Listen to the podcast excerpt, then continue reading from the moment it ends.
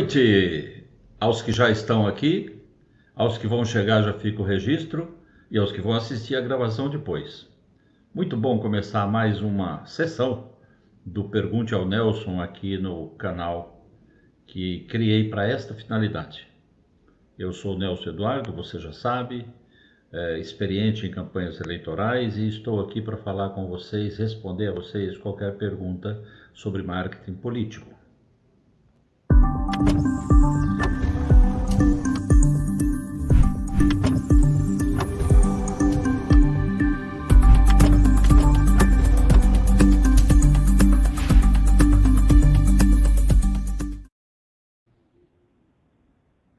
Olha só você aí, espero que esteja me assistindo ou assista depois.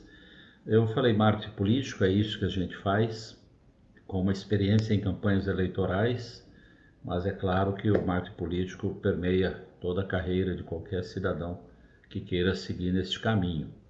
Como objetivo aqui é responder perguntas e temos 30 minutos para isso, tem bastante perguntas aqui, tem pelo menos umas 10 e eu correrei também, sem prejudicar a resposta, nem eu a pessoa que perguntou com a melhor das intenções. Se eu não souber alguma, eu direi a você, mas na live seguinte eu responderei. Aliás, falando em live, já fica o convite para a próxima quarta-feira, 21 horas. Eu vou falar com o amigo Vespa Luz, que é um experiente veterano, um gênio da criatividade e da operacionalidade em campanhas eleitorais 36 anos depois. Vai ser uma conversa muito legal e você já está convidado e convidada. Olha só. A primeira pergunta vem lá de Guarulhos, da Mônica, e ela pergunta como que faz para descobrir quanto vai ser a, a, sua despesa na campanha eleitoral. É, não é tão difícil descobrir, Mônica. Eu diria que até relativamente fácil, mas é fundamental. Não há nada mais importante para a sua campanha do que saber quanto dinheiro você precisa ter para tocar a sua campanha.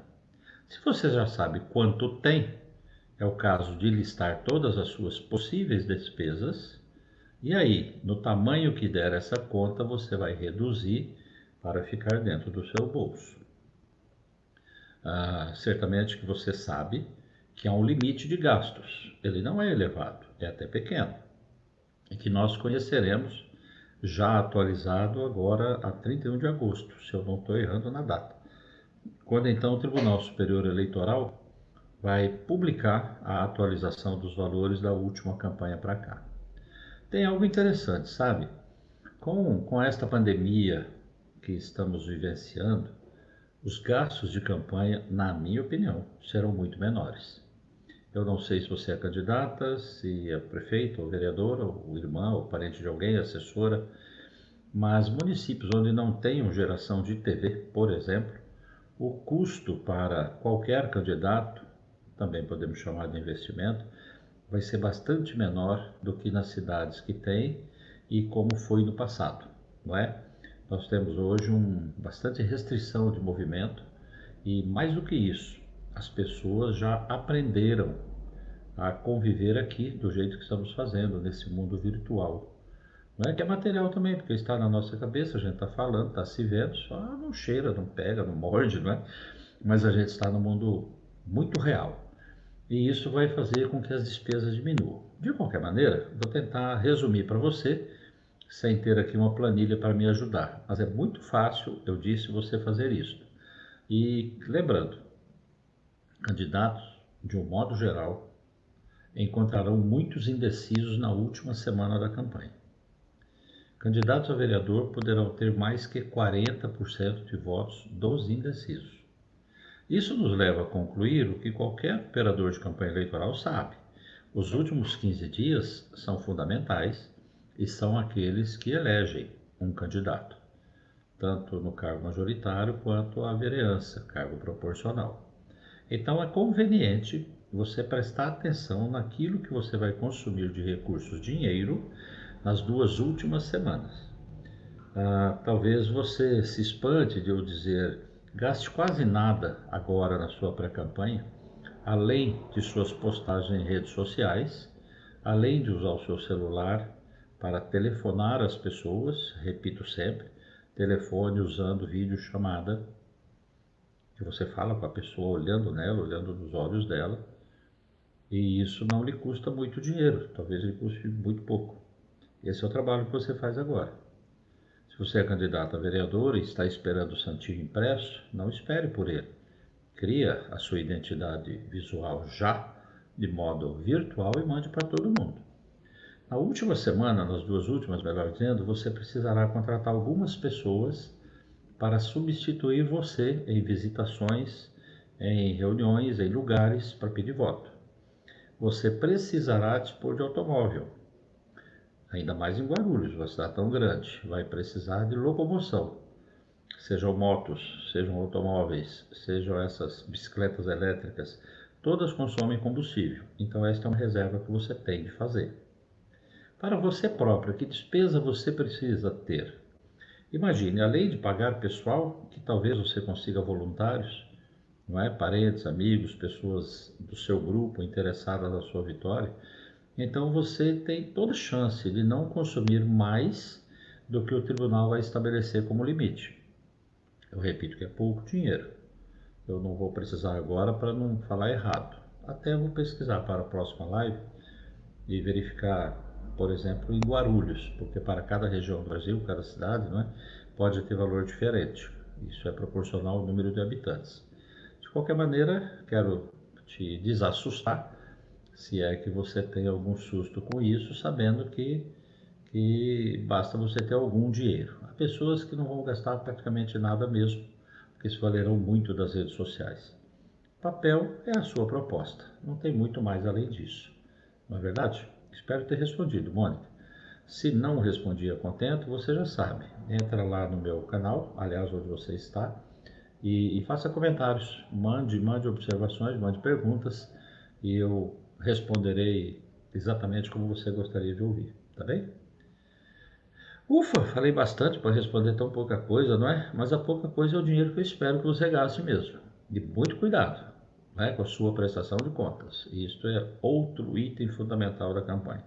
Você pode ganhar uma eleição e perder o seu mandato porque faltou um recibo, faltou uma comprovação, faltou um CNPJ no material impresso. Muita atenção nisso, tá bem? Pulando para a segunda pergunta, olha só. Nós vamos. Opa, Bahia, Luiz Eduardo, Luiz Eduardo Magalhães, não é isto? É cidade que já se tornou grande lá na Bahia.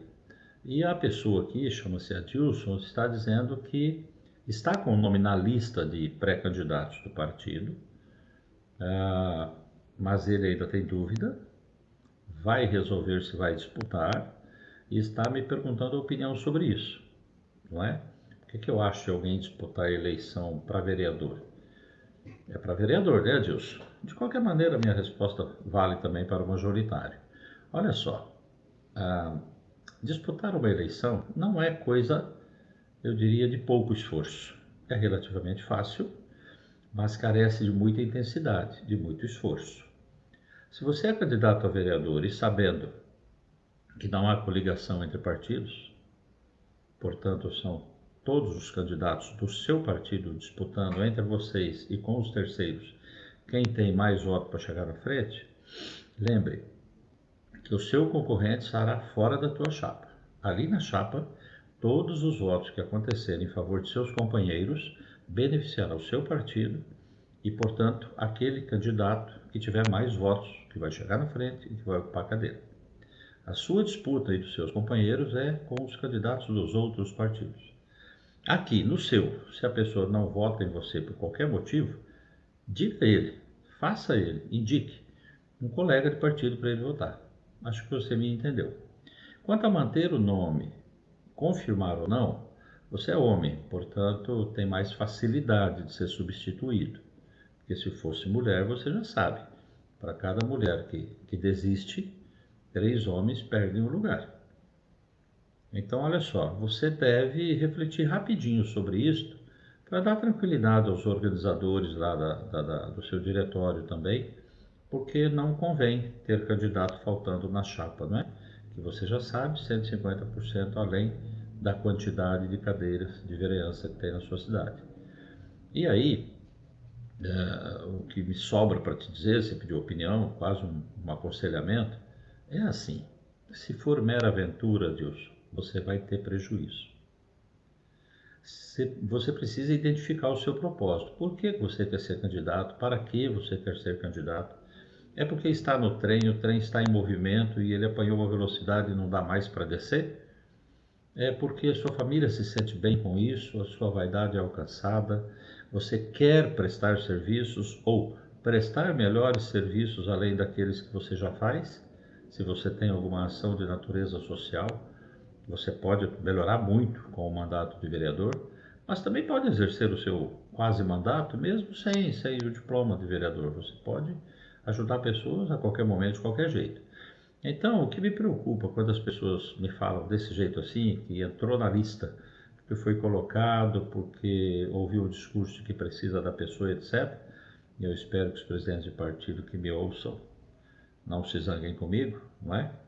Porque eles correm muito atrás de conseguir formar chapa, porque quanto mais votos a chapa tem, cadeiras ele garante e apoia o majoritário, né, o candidato a prefeito que pode se eleger com a ajuda desses companheiros aí mas você não deve correr aventura nenhuma. E eu não sei como você é, se é um homem de pouca idade, muita idade, bonito, feio, não sei. Mas se é casado, prepare-se, sua mulher vai ter ciúme de você. Ou você acha que não? Significa que a família é parte primordial da sua candidatura. Não é? Precisa estar muito bem conversado, muito bem engajada e você muito disposto a fazer essa jornada. Eu sei lá, a observação final que eu faço é que assim, você você deve considerar a sequência da disputa eleitoral.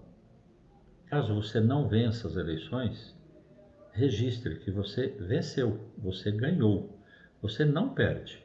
Você ganha o capital eleitoral, como o capital eleitoral tem valor para você e para outros políticos, e você ganha essa visibilidade que pode lhe permitir manter-se ativo na política. Acho que fui claro, não é verdade? Não faça aventura, não é? Vá para valer, vá com um propósito, vá com um porquê na sua cabeça, com um para que você vai fazer isso, tá bom? Ah, na sequência, é, eu vejo ali, tem uma pergunta aqui de Cáceres, e eu já vou responder, mas olha só, eu estou na esperança de que vocês estejam me ouvindo e ouvindo bem, né?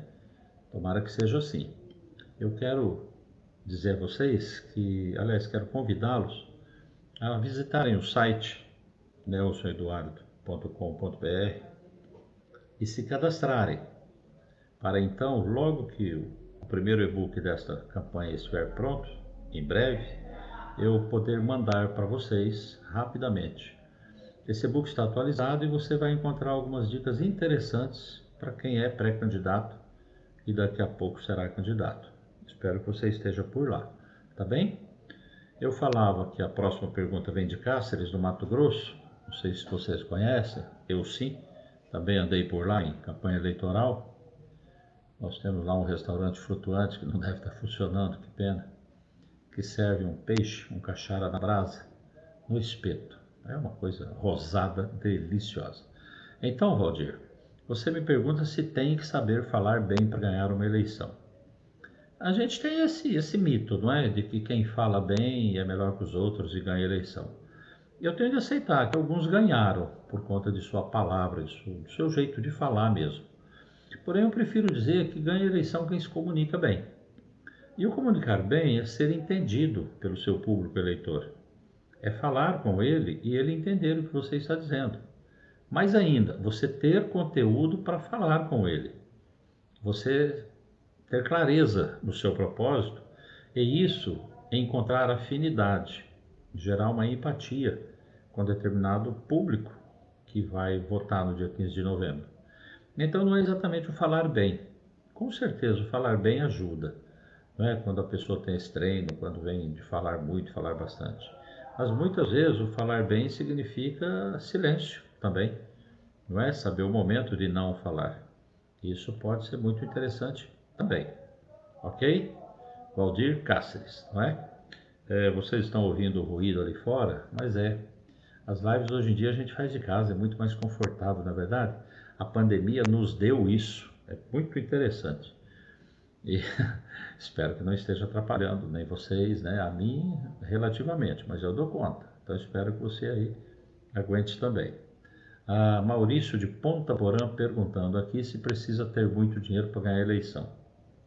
Olha, Maurício, essa pergunta até acho que eu já respondi.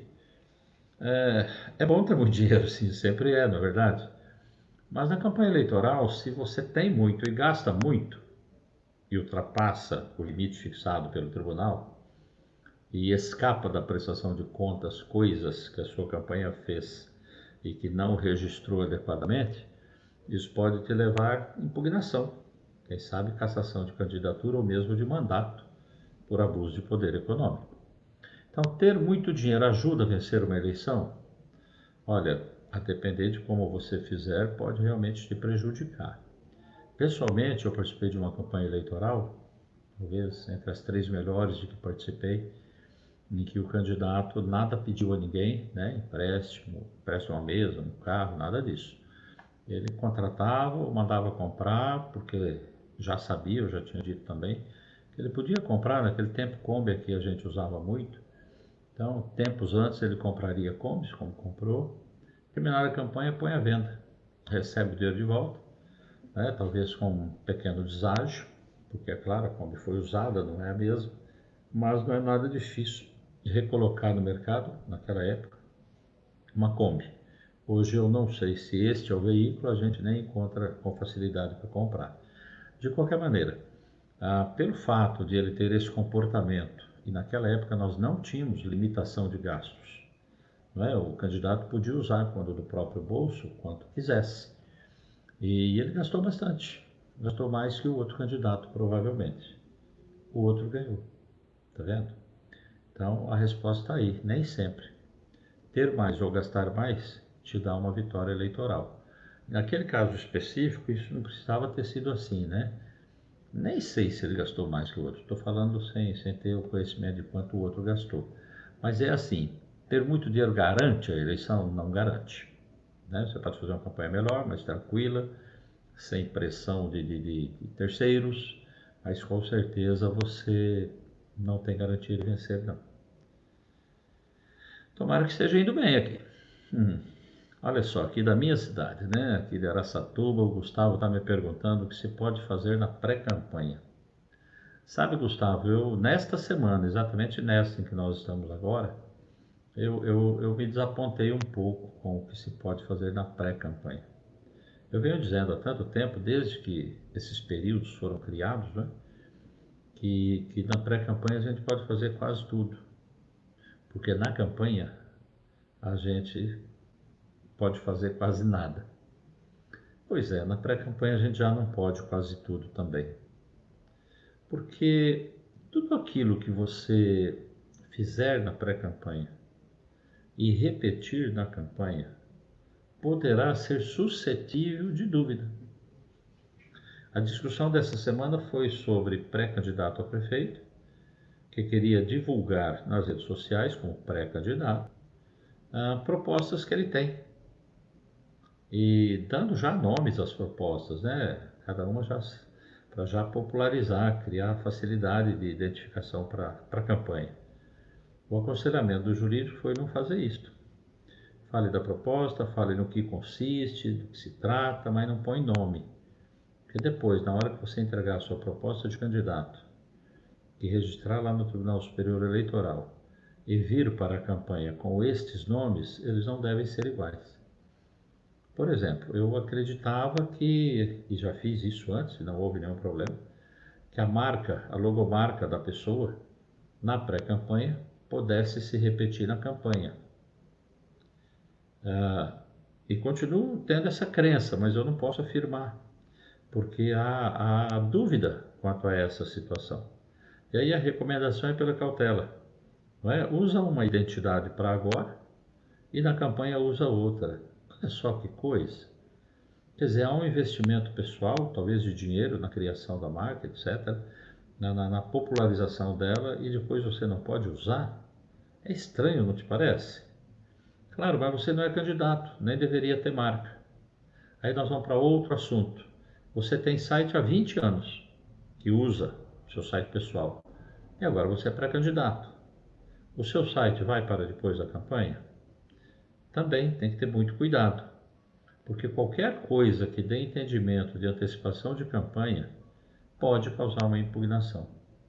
Aliás, sobre isso eu preciso fazer uma, uma, uma como eu vou dizer assim, uma observação importante, sabe? Hoje em dia, Gustavo, todos nós temos celular, todos têm um smartphone, não é verdade? Outros têm canetinha, botão, tudo grava, tudo filma. E vejo, antevejo, que esta é uma eleição em que eh, impugnações serão em quantidade maior do que sempre foi.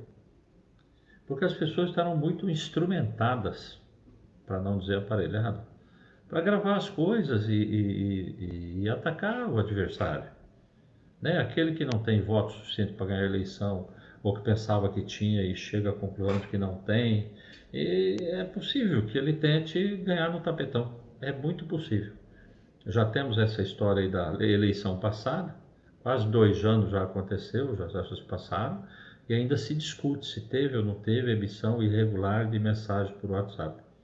Imagine, Agora imagine imagens fotografando pessoas ali na rua, conversando, dando santinho, né? E de repente o eleitor vai lá e denuncia que você tentou aliciar, tentou comprar o voto, tudo isso vai pesar muito. Por isso, portanto, é, você e qualquer pré-candidato tem que ter atenção com isso. Enquanto pré-candidato, enquanto candidato mesmo vereador e quando não parecer que você atrapalha, assim você tem voto, mas não vai se eleger, é provável que você não sofra ataque nenhum. Quando você despontar e parecer que vai ganhar, você vai sofrer ataque. Que nunca vai nascer do seu adversário direto, mas vai vir de algum lugar. E é uma pena isso, porque apenas revela esse comportamento que a gente tem, né? Tá certo? Então você fazer o que na pré-campanha? Só aquilo que a lei permite de verdade. E sabendo que a hora da campanha, tudo que você fez antes será examinado. É tipo assim: o que você não pode fazer na campanha, você não deve fazer na pré-campanha, mesmo que não tenha prescrição legal para o que você não deve. Apenas não faça agora, não é? O que você não pode fazer na campanha. Ficou legal? Ficou um trocadilho, mas eu acho que dá para entender. Pelo, pelo volume da cautela que a gente precisa ter nessa campanha, que tudo vai ser filmado e gravado, eu acho que é prudente seguir essa orientação de ir com calma. Até porque, já falei, nos últimos 15 dias é que a eleição vai se definir. Ali no e-book que eu já mencionei, você terá algumas dicas do que fazer agora, antes de chegar ao período da campanha propriamente dita. Tá bem? Já sabe, é só se inscrever no site nelsoeduardo.com.br. Aliás, você está inscrito aqui nesse canal do YouTube? Fácil, não é? Ali no inscrever-se, clica no botãozinho do, do, do volume lá do, do, do alarme e você será notificado das próximas transmissões ou vídeos postados. Muito bem, agora nós vamos falar com alguém, opa, de Araçatuba também, Rafa. Você é candidato, Rafa? Nós vamos ter mais de 200 aqui, né? Aliás, eu acho que no Brasil nós vamos ter mais de 600 mil candidatos a vereador. Já pensaram? A gente teve uns 450 mil na eleição passada e havia coligação entre partidos, portanto, vários partidos se juntavam e compunham uma chapa. Agora é uma chapa por partido. Né? Significa que nós vamos ter, sei lá, pelo menos 50% de acréscimo no número de candidatos. Aqui em Araçatuba também. E a pergunta do Rafa é, é simples. Quem disputa pela primeira vez tem chance de ganhar? Ou só os que já estão lá ou são experientes em disputa eleitoral? Ora, Rafa, é óbvio que quem disputa pela primeira vez tem chance de ganhar. Pode ganhar, sim. E isso tem a ver com o live anterior, que eu já mencionei, o que é que o eleitor está neste ano a, a propenso a prestar atenção. No que é, o que, que o candidato tem que mostrar para ele? Não é? E pela ordem, tem que mostrar opinião, tem que ser uma pessoa de opinião. Hoje o Brasil tem essas, essas, esses lados, essas posições. Né? Você é da direita ou você é da esquerda? Você está no meio ou está no meio para a esquerda ou no meio para a direita? A gente sempre ouviu falar disso. Acontece que agora a população está conectada. A pandemia fortaleceu muito essa conexão. E eles entenderam mais, porque o noticiário está bem aí. Então, aquele que tem afinidade com quem se diz conservador porque se sente assim, é óbvio, ele vai prestar atenção no candidato conservador e, eventualmente, até ajudá-lo. Da mesma forma, aquele outro que se diz progressista ou de esquerda é? e, que, e que vai se posicionar também. Então, a opinião, a posição do candidato é o número um. Ficar em cima do muro não vai ajudar ninguém.